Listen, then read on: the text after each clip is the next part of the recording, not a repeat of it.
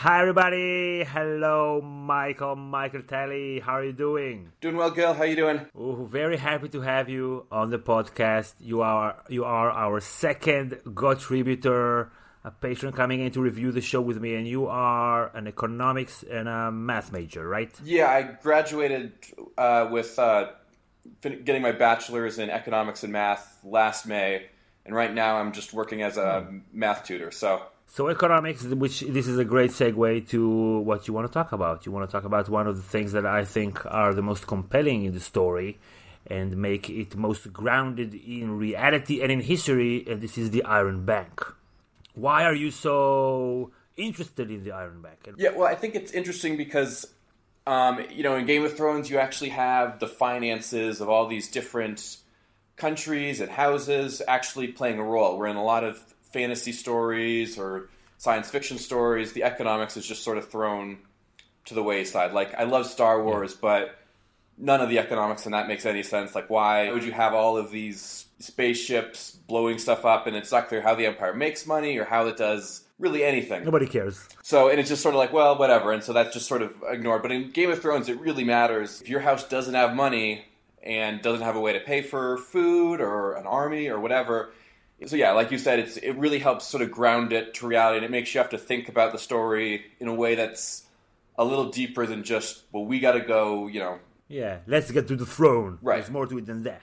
The Iron Bank's an interesting one because it's it's sort of it's not totally clear if it's a totally private bank or it's somewhat of a Federal Reserve bank, but it's sort of based on this time in history where you're starting to finally get like large financial institutions because for a long time in history, people didn't really understand loans or interests and for like for like Aristotle when talking about interest and charging rates to lend money he said well that was immoral because you were using money to make money that, and you weren't actually producing anything. And for a lot of people, it, it's a, it's a hard concept to understand why you'd pay more for money so you get it now as opposed to getting it later. Like, Yeah. there's even a great scene with uh, Tyrion and Bronn where Bronn just says, "Why don't I just take the money and run?" And then he's like saying, "Well, then you can do this." stu-" And then Tyrion's like, "Well, you can." Then someone else is going to find a way to do it. And he's like, "Yeah, I'd just get away though." And then Tyrion goes, "Well, that's why I don't lend you money." so And now he's the master of Oh, coin. and he's the master of coin. I was Yeah. just like,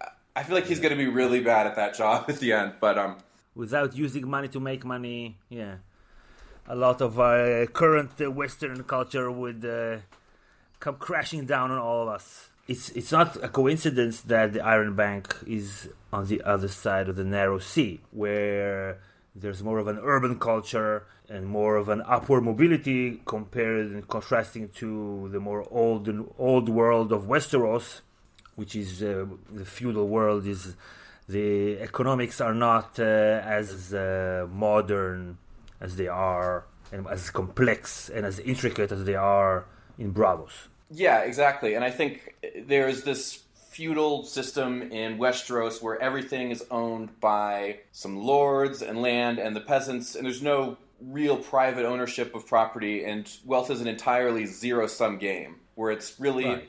if someone has wealth, then the only way they can get more is by taking it from someone else. And, and that's something that I think is very hardwired into our brains, not just um, from a cultural perspective, but I think maybe also from a just a deep evolutionary perspective is that we think, okay, here's my tribe, and we can either take stuff from other tribes or they can take it from us. And for most of human history, that was pretty much how society functioned. There was very little economic growth at all until about 500 years or so, give or take.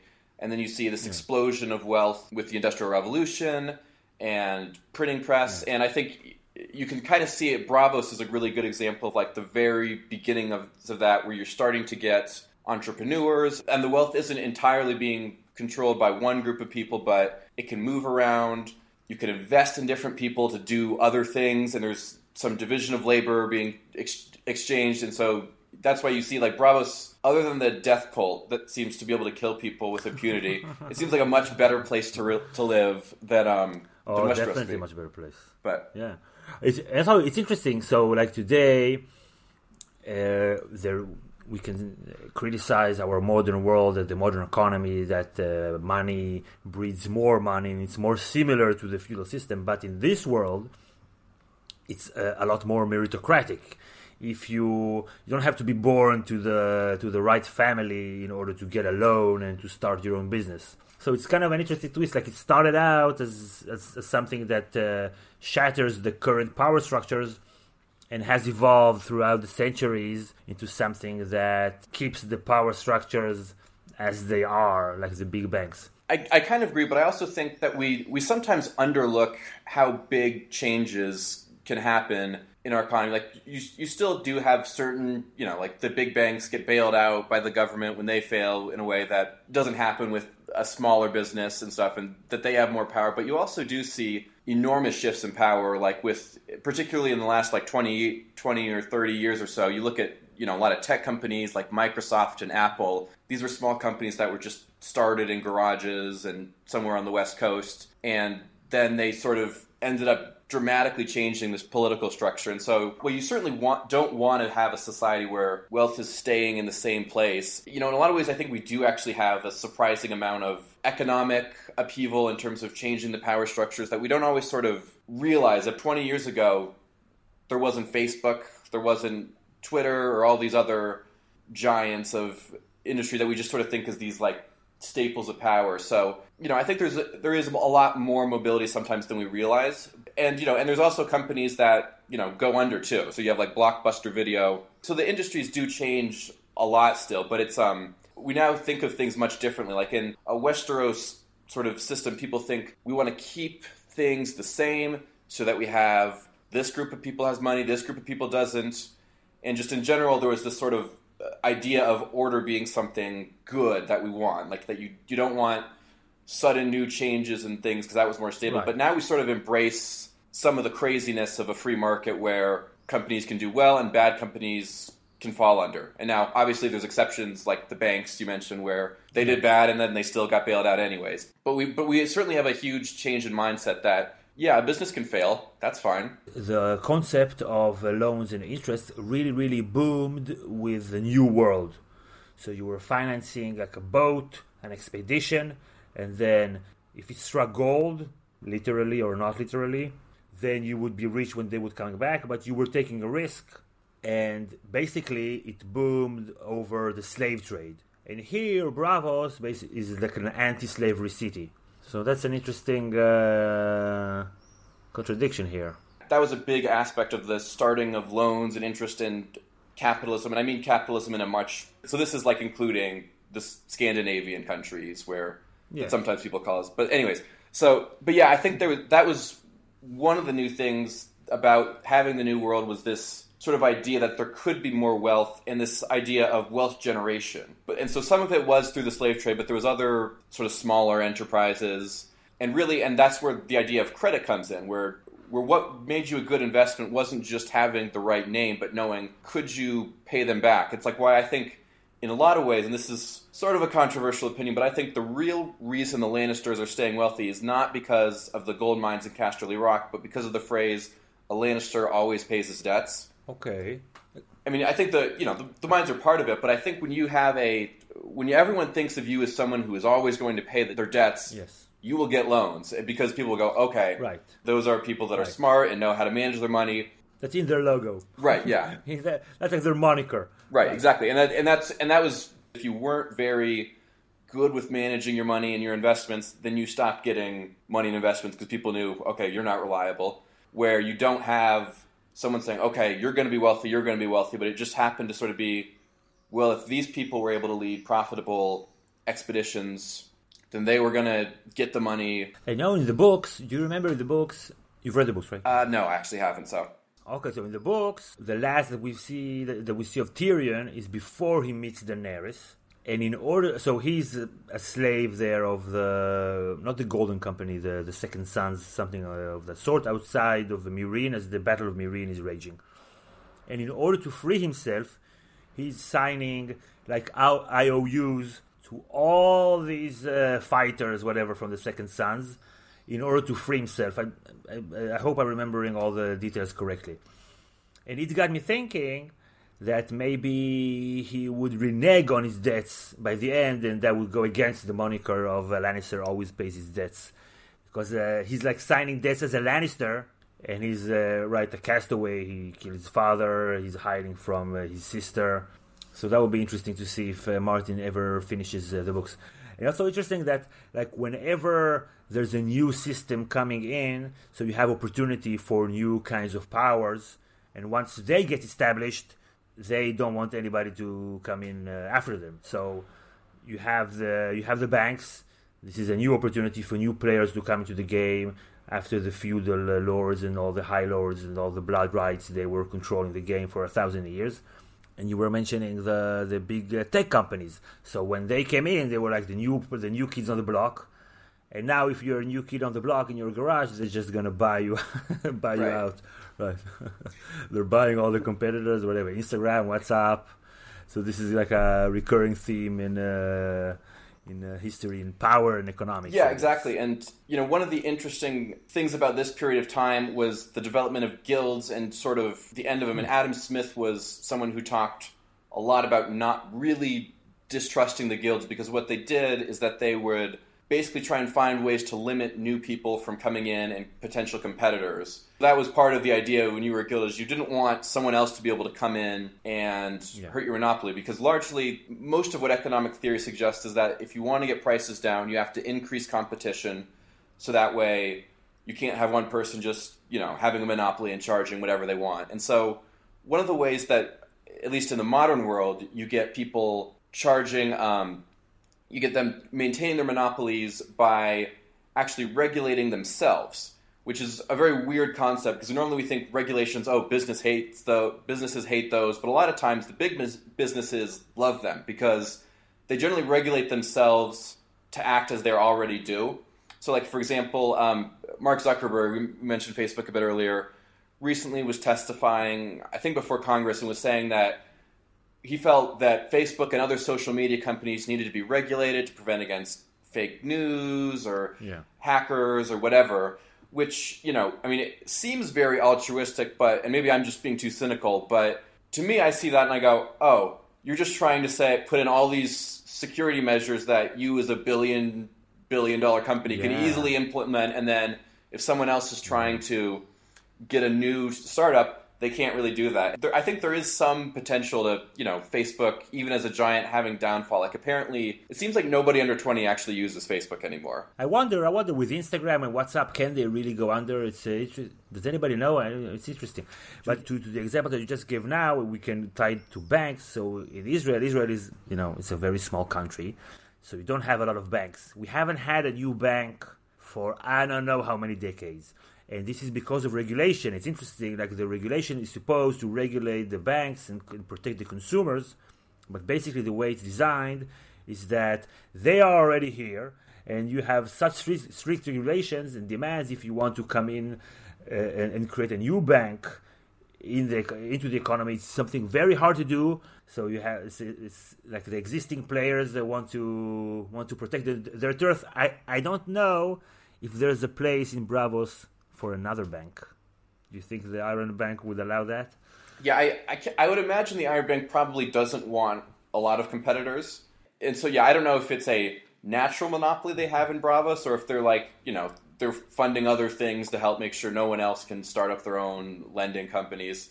And in Westeros, you know, there's there's not even really any sort of free market at all. That it, it doesn't really matter. But it and it's interesting because there's a lot of bit there's been a lot of debate historically about the economics of slavery, which is kind of weird because normally we just think of it as, you know, obviously one of the most horrible things human beings have ever done to each other. Uh, you know, Adam Smith actually was very critical of slavery, and it was one of the things that when someone who was supporting slavery, they said, listen, the reason you don't do this is because you just don't have any sense of sentimentality or any heart. Which is which is so bizarre to us that someone would actually think in that way. But it does bring up the question well, if slavery is bad economically, then why would it still exist? That seems to go against the sort of the rational, self interested sort of people that economics assumes. And so Smith sort of gave two reasons for yeah. why he thinks that it might happen. And one of which, which I personally don't find that compelling, is that people just like to dominate others. Even though it would be more profitable to have serfs. And actually, before that, I should explain why Smith thought that. As he said, when you have slaves working for whatever, they have no incentive to actually make your product better, and they have no incentive to work harder. Just they need to do it just as much as so that they're not getting punished in any way. And so they would be much better off to rent it out to some farmer or some tenant, and they would actually make full use of the land, and it would be better, obviously for the slaves, but he also believed it would be better for the slave owners. I'm, I'm a little more skeptical about that, but he said the other reason why they don't do this is because now that they've invested money in slaves, the slaves then become an asset. Again, from our standards, is a really weird and awful way to think about other human beings. But at that time, he said, well, the reason they don't find some contract to make them free is then they lose this money on this much that they've invested, and so they're just sort of stuck in this system because. Yeah, you don't want to. Yeah, you don't want to be the last guy holding the bag, right? Like I invested all this money and then that's it. It's worth nothing. When Smith was writing this, only a handful of countries in the world had abolished slavery. There was like a few little places in Western Europe that had done it, but for the most part, just the norm everywhere. He was thinking, why don't they just basically have a slave do some sort of indentured servitude thing where they would sort of work themselves to freedom? And then he thinks, well, the reason why is because when you don't have strong governments to enforce the contracts, both people would want to hmm. renege on the deal because the slave masters would say, oh, well, we'll just keep you after we say we were going to free you. And the slaves would obviously, and justifiably so, the slaves would just say, screw you, I want to run away. You were owning me as property. He suggested that in a society where you don't have strong contract laws, it makes it harder to be able to work out a deal that works best for both parties. When you go back to the show, you actually have a very concrete example of how slaver of Slaver's Bay with Tyrion making the offer saying, "Listen, we're going to pay off the debt. You stop running the Sons of the Harpy, and you'll be able to still make just as much money, but we'll just make this a slow and easy transition." But then in the show, they just say, "No, we're just going to invade anyways." And so this, the show goes back to the first idea, which is, well, they Yeah. just like to dominate people, which I I don't know. I'm, I'm skeptical of that. That for thousands of generations, no one would say, "Oh, I want to make more money instead of being an asshole." Basically, I think I disagree. There was another instance with slavery and contracts in the show. Do you remember that old guy coming into Daenerys and he said, I want to go back to the service of this family. And uh, she had to agree to to change the laws. This is also something that you hadn't thought of. Like he knows nothing, and his whole sense of self was teaching those children in that family. And he's too old to to learn something new and to get new skills and to to go. You know, he's a freelance now.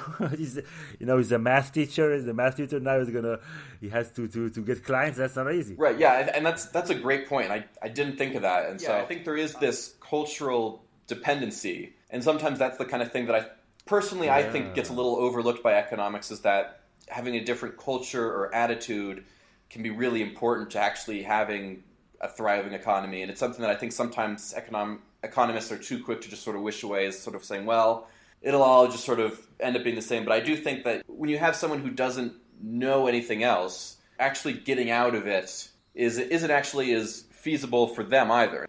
Like in economics, there's a term elasticity, which refers to how flexible a consumer or a producer is to be able to change. And in, in these cases, I think what you have is with this really awful institution, you you form people that have just no elasticity and no ability to uh, to switch um, professions. The dream economist's world, it's where people are happy to go and start new lives easily, but that's not always the case for them. And I think you you know that was a that's a great example that you point out of this guy who really doesn't have a whole lot of other options in life besides the one he did he was already doing. So So, so to the first point that people like to dominate each other. So there was this saying here. I, I want to take it to like local politics here in Israel. So we have uh, this conflict, right? Uh, Israeli-Palestinian conflict, and sometimes it seems, and I think this is true in many ways to both sides, whatever Israelis and Palestinians.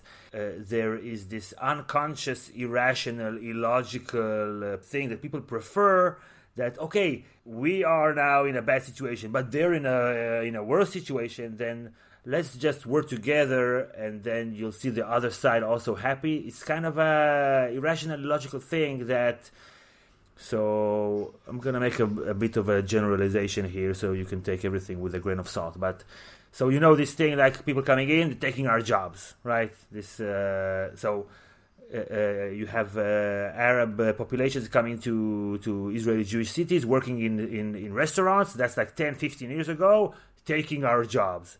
And then 10 years ago, you had African migrants coming in. And then you heard the same Arabs uh, that work in kitchens complaining about the Africans coming in and taking their jobs. So it's just like also this thing that people are used to. Maybe they like seeing someone below them just so they don't feel that they're at the bottom of the social order. And this could be true to any population it is, Yeah. right? Not necessarily just the. It's certainly the case in the U.S. where I live. I mean, there was for a long time. I know a lot of my dad's side of the family was Irish immigrants, and when they first got here, they were you know, it was like, oh God, there's all these Irish people coming in to take our job. Now it's, you know, you get dumbass Trump going, all these Mexicans are coming in and taking our jobs, and it, you know, it's and it's the same people who originally were, and they're saying, well, but we were different when we came here. We were somehow more, yeah, like we were somehow more Yeah, pale. I think there's that, you know, psychological thing that people do sometimes like feeling like they're better than others. I think part of that does come from that zero sum thinking that we're talking about. That if, if someone else is doing worse than me, then I must be doing better. We do tend to compare ourselves to other people around us. Like, even though today, you know, the median the median person really anywhere in the world is just significantly wealthier than the median person 50 years ago. I mean, way wealthier, but we don't see ourselves that way because we go, well, I'm not as rich as somebody else. And this is something very human. Like we have been, so like our DNA, you know, we have been uh, conditioned to live in in small groups where we cooperate. And for thousands and thousands of years, you wouldn't have just like one guy in the 30 or 50 people group who has everything. Then you have others who are poor people. No, we're working together. You take care of the children, I go and pick stuff up, he cleans something, she builds a house, whatever, we work together. The communities were meant to curb those instincts to just hoard everything because if you were that kind of person you wouldn't be able to survive. I, I think we can't help it. It's just like super annoying if you have something and somebody has so much more. It doesn't matter if you have more than you've had yesterday. It's just like no it's like from a basic human level you are just like really really annoyed. So so in the feudal world if you go if we, if we go back to the story so you have to have a religious or a historical uh, or a whatever genetic explanation that says why there are high lords and lowborn and why the, the king was chosen by by the gods. But if you don't have those then it's just like pitchforks and uh, fire. Burn them all. Right, you need you need a story, and apparently Bran has the best one, I guess. the best story the best story right yeah, yeah. I guess really what you need is to just go to a tree and then be a three-eyed raven, which no one else actually knows about. Right. And that's the kind of story that justifies having a lot more wealth than other people, apparently. Right. And it's um and it's interesting because you know you mentioned communities, and um for a while I think I think that was something that for that for the most part, if you were living in even at least you know I'm talking more about American history just because that's what I know better. But for a long time in America, even if you had a lot more wealth than someone else, you lived a very similar lifestyle, and that was something that was very unique to America for a small sort of portion of time. And so it was that your small community, which is sort of what we have that DNA wired in, is that that was what you thought about was your your small community. But now, as those communities have kind of gotten weaker, we sort of we don't see ourselves as part of that, and so it's not just enough to be about the same as everyone else. I worry about someone else who's way wealthier than I am, and so it's in Game of Thrones sort of where you can go, oh well, the reason I can't do this is because of my last name, and I'm a bastard, so I don't have the same sense of you know I don't get entitled to everything, and so that's why I can't. And so there's, there's sort of there's almost a reason for something, even if they're bad reasons, like you weren't a legitimate family heir. It's like, well, you know, I don't know why that means you're somehow going to be worse than anyone else. And so, so yeah, so sometimes you have these reasons, even if they're not very good reasons. Sometimes you just need something to say, well, you know, this is what we're used to, and this Yeah. is the way things are. And yeah we're, we're naturally sometimes a little worried about change, yeah even when it would be better for us. Yeah, I think the stories always look very, very bad in retrospect, but in real time they make sense. Like, why? What's the sense behind uh, someone getting a zillion, gazillion dollars from their parents when their parents die? What have they done to deserve to get a gazillion, zillion dollars? They can get enough money, you know. I'm not, not saying throw like take away all their money or whatever, but why does it make sense for the son of Mark Zuckerberg to get the entire empire. What's the benefit for society? Why is that just in any way? That's basically like uh, being Yeah. under the heir to the throne. Right. I don't think anyone is ever happy that that happens. Like I think people sometimes begrudgingly accept it and go, "Well, yeah, I guess so." That they get to keep that money, and like you know, the, the Walton family Yeah. has the, the heirs of Sam Walton, who founded Walmart. There's five of them, and each of them individually are in like the top 20 richest people in the world or something. And you, it's And they're the heirs, right? They didn't fi- found uh, Walmart themselves, right? Right. No, they did. No, they did not. They they have just you know inherited it. And sometimes you get people who inherit a lot of money and believe they've caught, they've created it. Like our president right now in the United States was someone who was born. The phrase we use, and this is a baseball analogy, but we say Yeah. he was someone who was born on third base and is convinced he hit a triple. Yeah, it's a great, it's a great metaphor. Yeah. Yeah, there, there's this tendency among people in power to just hire these delusional sort of, or to get to become delusional because they hire these yes men around them. Yeah. So This is like Cersei, also. right. She feels slighted because she's a woman and she didn't get all the privileges that uh, her brother got. Okay, but still, why are you more deserving than literally anybody else? Anybody else? Right. And I think it's kind of part of why Jon wanted, to, at least I, the way I interpret it, it's why Jon wanted to join the Night's Watch, is he thought, you know, he grows up his whole life, and due to this very bizarre custom, he is treated as much worse than pretty much everyone else in his family. And so the Night's Watch to him is this thing that is this like really nice egalitarian meritocracy. And so the idea of somewhere where titles don't matter and it's all about what you can actually do, that must have just been like to him was like, oh my god, that is perfect. That's exactly the kind of world I want to live in. And it, it, it sort of explains why he doesn't actually want the throne, as he said a few thousand times this past season. um, Did he, did, did he say it? I don't remember. I don't remember. uh, yeah, I, th- I think so. You have to turn on your subtitles because if you don't do that, you might miss it. So, um, in the, you know, the, with these different sort of structures that we have power, the culture to them really does matter in terms of why are you, in terms of how whether or not people deserve it or not. And so, and deserve is a very weird word because we could say, well, why does someone deserve it? Do they deserve it because they're a good person? Do they deserve it this power because they will yield it effectively?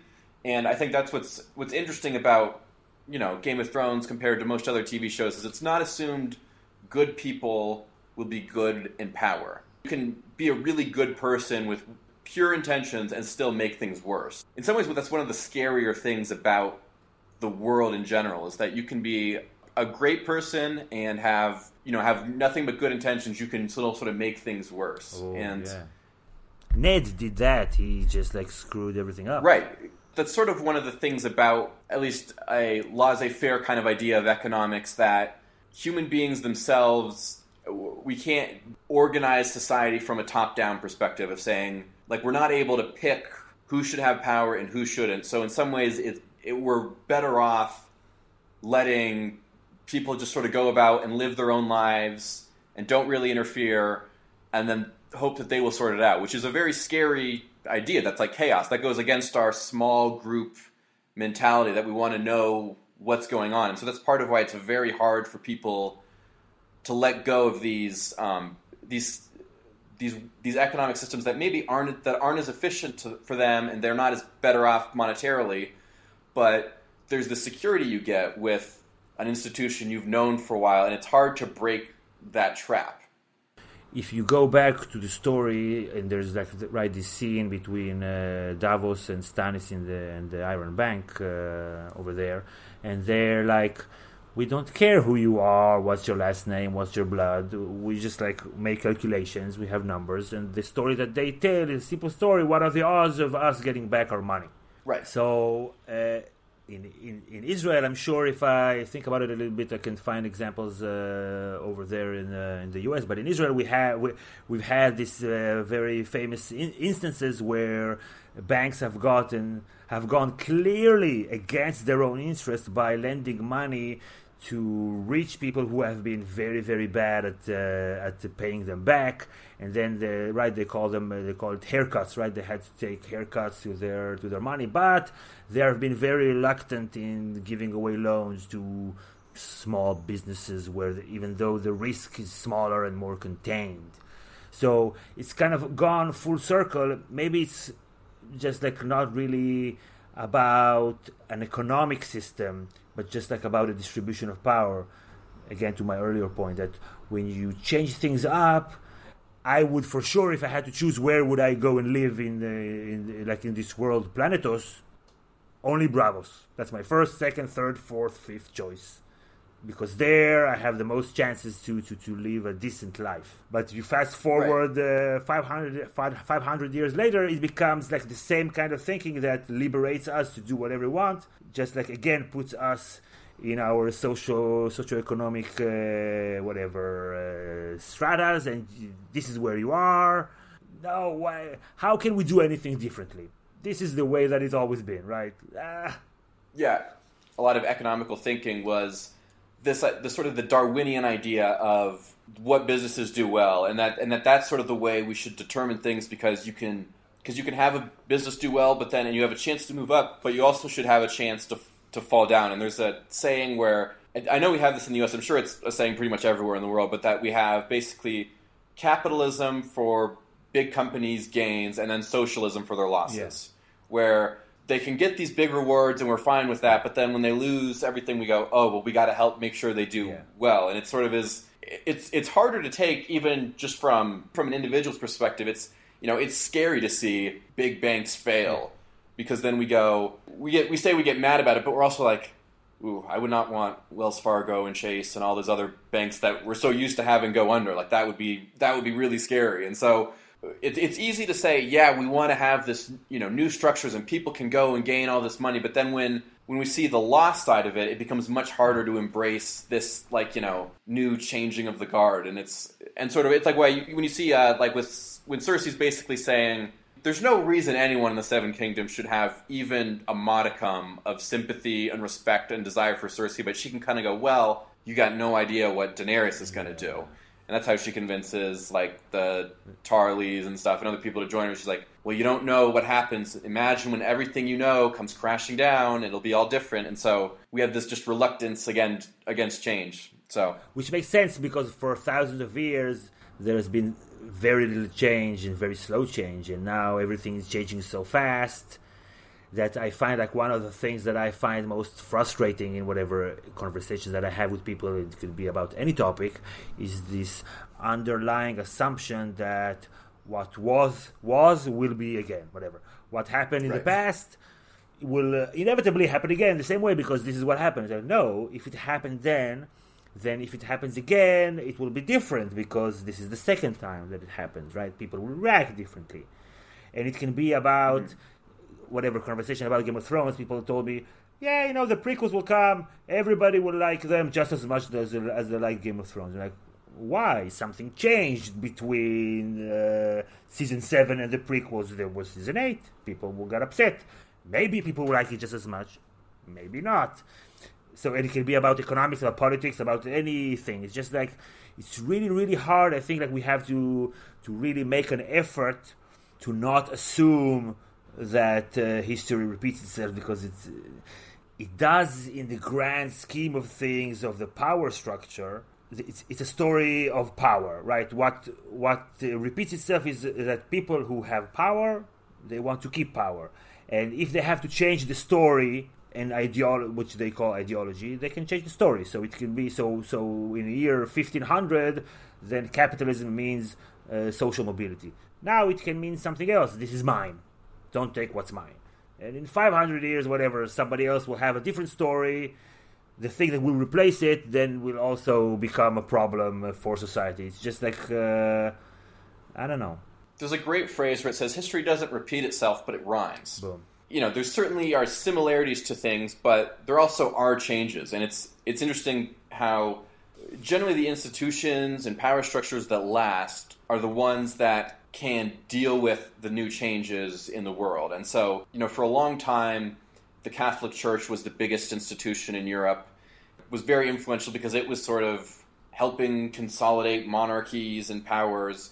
But then, as the world became more about exploring and trying to find new things, and the, and as science became a big a bigger thing, and you're saying, well, maybe we clearly don't know everything about the world and we need to figure things out. I mean, the Catholic Church at that point didn't really have many good things yeah. to say, and, and they were not as beneficial to society at large and wasn't weren't able to help people understand that change. And I think I'm kind of getting this from a Noah Yuval Harari who wrote the book *Sapiens*, ah. um, but he basically sort of says it's not clear how any of our current powers or current ideologies or stories about the world we tell ourselves, how any of them relate to artificial intelligence, automation, and you know, well, and potentially genetic editing. And it's not clear what how these because we still, at least in American elections, there are very few new ideas being discussed. It's generally saying, why don't we do what we always did or keep things the same? Let's keep the jobs here,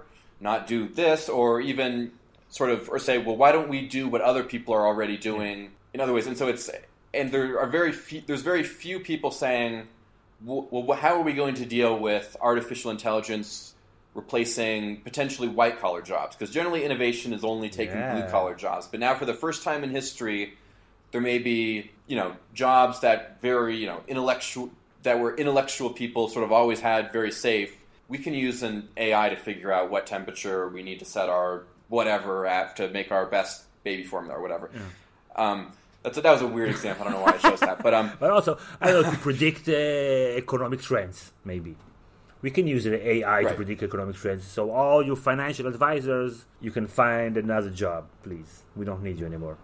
A good example of this was um, the Castle Harrenhal, where Tywin has this scene where he's talking about it, and he's saying, you know, for a long time he built this castle that could have repelled a million men yeah. easily, and then suddenly the game changes because Aegon flies in with dragons and roasts him to, to pieces, and so it's this, you know, as things change you sort of need your institutions to either change or you need new institutions because there's new things that happen in the future and as things change you want institutions that are flexible yeah. and can change but we also want to still have that sense of okay well nothing's changing that much. Right. We still want to have that sense of stability and okay well i can count on this. Right. I think even the people like in the whatever uh, upcoming uh, american elections even the people that are uh, pushing for change i don't know how many of them were like Day one, no more insurance agencies. Day two, nationalize Facebook. Day three, nationalize the banks. Still, I think it's it, even those which I would agree with uh, with with those points. Which are like let's let's let's make a whatever calculated changes. But also, if we go back to the story, it's like okay, so we can say what we want about the feudal system and its uh, horrors, and compare that to Braavos, which we both agree is a more hospitable place to live for humans. At least something that so the, the weirdest thing can happen in a, a market-based society. Tomorrow, even though nothing changes, you still have all the properties that you have. I have all the properties that, that I have, but everybody in the world can be poor. If if there's all kind of crashes, like nothing tangible actually changes, but everything crashes we're all poor, no more businesses. In a feudal system, this sort of thing cannot happen. You have to have like whatever, a disaster, natural disaster, a war, a famine, something. This is something that I always found yeah. like really, really weird. How can everything change without nothing really actually happening in, in, like in the world? I would still have my couch, my house, my table, whatever, my car. Don't have a car, but you know what I mean. Mm-hmm you know, back to this sort of ideas about wealth, like even with Aristotle, who is just sort of saying, well, how can there be wealth with you just making money from money? That just doesn't make sense. and I think that that still is something we have here where all of a sudden you can have a giant stock market crash and we can lose, and there's so much wealth in just these non tangible things. Yeah. You know, we're like, in a lot of ways, we're like a Mord, the guy who's the guard keeper for Tyrion when he's in the Vale. We're all like, I don't see any gold on you, so where do you, how could you possibly have it? Like in a lot of ways, that's sort of how we think about things. Still, uh, we're like, you know, we're, we like to go, oh, he's so stupid, but deep down, that's kind of the way, you know, that's our instinct gut reaction about the world, and we have to sort of. It actually takes effort right. to condition ourselves out of that way of thinking. Right. It's so weird that like a the corporation can have its own interests that can be counter to the interests of everybody that works in this corporation. But still, Mm-hmm. everybody will work to the whatever. It's like sacrificing, you know, uh, animals to this uh, god or something. It's just like, no, I have to do this for the because uh, this is what uh, the corporation needs. It's not in my best interest to pollute the river where that I drink my water Right. from. But it works in this Excel sheet, so yeah. Yeah.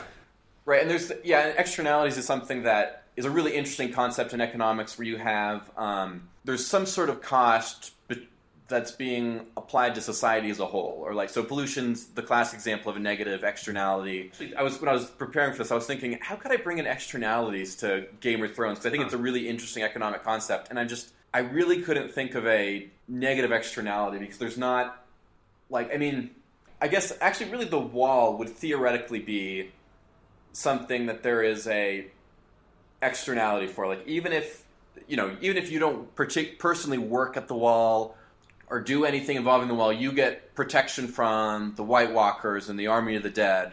Even if you don't personally contribute to it it's something that benefits society as a whole. It's not like just the night's watch and the people who maintain it get the benefits. The realm as a whole can benefit from it. So that would be an example of a positive externality and I have maybe a negative one. okay. So, Hardhome. Could we say that Hardhome was a result of the attack by Stannis that caused the Wildling army to disperse? And then some of them went to Hardhome, and then the Night King got a million more zombies. Ooh, um, I think so. Let me just, yeah, that's a that's a really interesting one because that's a good example of sort of unintended consequences, which which is really what which is a large part of externalities, and I guess um, yeah, I guess you could sort of think of it that way as like, yeah, and I guess it, it sort of is one of those things with the white, you know, that if you do things that help the White Walkers, even though they're not. We don't really think of them as like an economic agent, really. We think of them more as a force of nature. That's sort of how they're mostly presented. But that could be like global warming, so that could be like pollution, whatever, right? Right, yeah, so yeah, I mean, global warming is the, at least in our world, is the most obvious example of a negative externality because it's something where even if, you know, when we drive our cars or, or power our homes or whatever, we're using something that's going to affect not just us and the energy company, but affects everyone in the world. So it's sort of the place where the market solutions don't work as well. It's because you're because you have this cost that is not being bared by the two people acting on their own free will, and so that's where it makes sense that you would have some sort of central authority to come in and regulate and say, okay, you can't pollute this much. This is not this is not good. This hurts, and you have to find that balance of how much energy do you want to produce while also not you know screwing up the planet. I think we have two choices either destroying the planet or having Stalin. That's basically the two options, right? Because if we have. uh, Right, exactly. There's nothing in between. Nothing in there's no between. there's no continuum. No.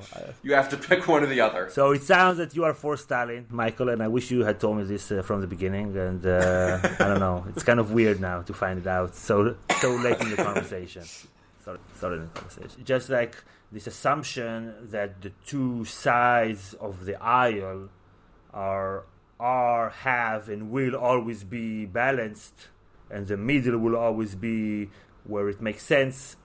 That's also kind of an assumption that is not really based in reality. We can go back into history and find all kinds of all kinds of instances in history, from ancient history all the way to now, where there was like political parties who were detrimental uh, to society and uh, caused a lot of harm and uh, shouldn't have been assuaged or listened to and should have been you know fought along the means you know legal means and uh, stuff like that it was super fun so michael let's Yeah. wrap it up it was a lot of fun this conversation did you have a good time Yes, I did. This was a lot of fun. Thanks for having me. yeah, my pleasure, my pleasure. So uh, I'm glad you had a good time, Michael. And it was really interesting going through history and going back to the story and going out of the story completely. So thank you everybody for tuning in. Uh, follow our podcast uh, if you haven't, not just listen to this one. Click the follow button so you won't miss any of our contributor conversations about Game of Thrones. And we have science in movies, history in movies, social justice in movies, all kinds of stuff. So be sure to click the follow. So I will see you all next time. Bye, everybody.